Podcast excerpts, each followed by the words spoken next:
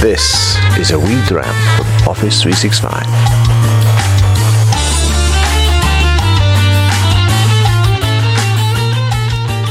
Hello, hello, hello. This is Maran coming to you again with another WeDram, We Dram number nine by now. Unless Steve managed to push out another WeDram just right before me. In that case, damn you. So, um, I started with WeDram number seven to give a talk about the uh, the Catalyst uh, idea framework that Microsoft has. It's a framework to um, help you in your organization with digital transformation.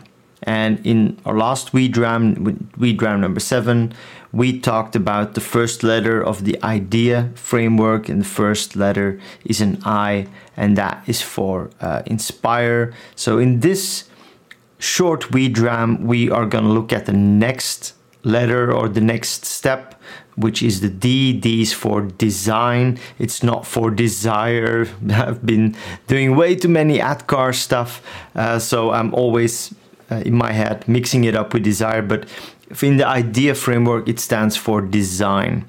So we have inspire uh, in WeDram number seven. Now we're talking about design. The next one will be about the letter E, which is empower, and then we will close with achieve. So this is all about the second uh, step, the D, the design uh, work. And after our first step, after our first block, we actually have a few things that we've already covered. So there are a few outputs that we've already have. So we have new product and new service ideas. We will have new approaches to the challenges that we daily face. We will have a prioritized area of focus. There will be a macro transformation strategy uh, already defined as well.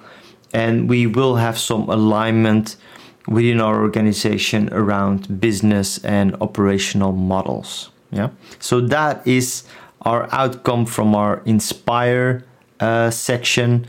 Now we are off to our design phase, and in this design phase, um, this is really where the team is gonna build like a proper compelling case for our organization's digital transformation. So we are gonna do two uh, big things. So on the one hand, we're gonna do a business value assessment. On the other hand, we're gonna do a technical or a technology assessment. You know?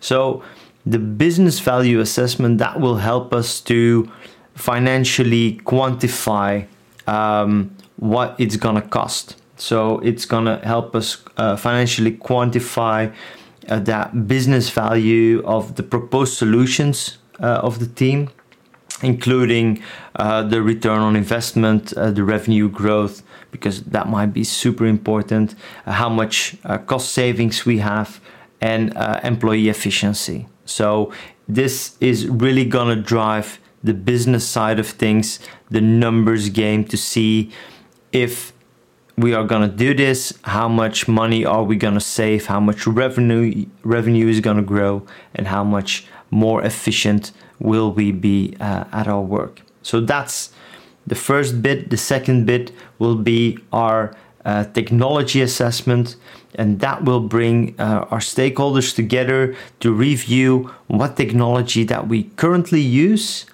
uh, in light of our objectives that we want to get to.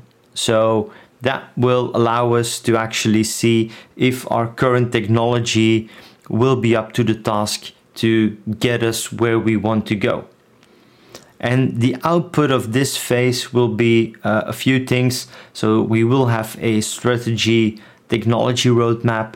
Uh, we will have a business value proposition. Uh, we will have a business value assessment and we will have a projected return on investment uh, because we've been doing that numbers game. Yeah. So for a business value assessment, we first need to get a number of or get all kinds of numbers in. So if we want to uh, calculate the return on investment, if we want to calculate our growth or our cost savings, we first need to get those numbers in. So, for example, we need to talk to people in accounting because they can give us the profit numbers or revenue numbers, year over year growth. So, where we are going, if even if we don't change anything, this is where we're going to. Yeah. So, customer service, they can give us customer satisfaction ratings. HR can give us employee retention, for example. Uh, marketing can give us numbers around lead generation, conversion data. Uh, sales can give us um, how our growth is by region or by product so that we know uh, where uh, some input is needed. And we can use that data to uh, create that assessment. So we're going to use that knowledge to prep for uh, questions around business outcomes and uh, a way to set realistic expectations so that we don't say, oh, we're gonna do a break even with this project in three months or six months, but that we actually have like a proper calculated, um, maybe even traditional way of looking at this project and how it is going to change the way we do our business. All right. So, what we also need to do is we also need to collect uh, additional data that we will need, but that we maybe don't have. So maybe we want to, if we want to look at employee efficiency, for example, we need to take a look at uh, what is our employee skill level where is it now? Where do we want to to have it in the future? Uh, what about uh, i don't know manager satisfaction? Uh, maybe those are numbers that we want to get as well uh, in order to take that with us um, when we want to improve. Yeah.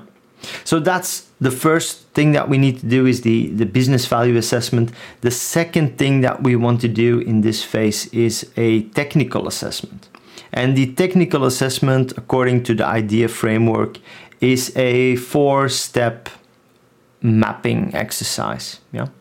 Um, and that will help us to map our uh, technology investments and our solutions to our business goals.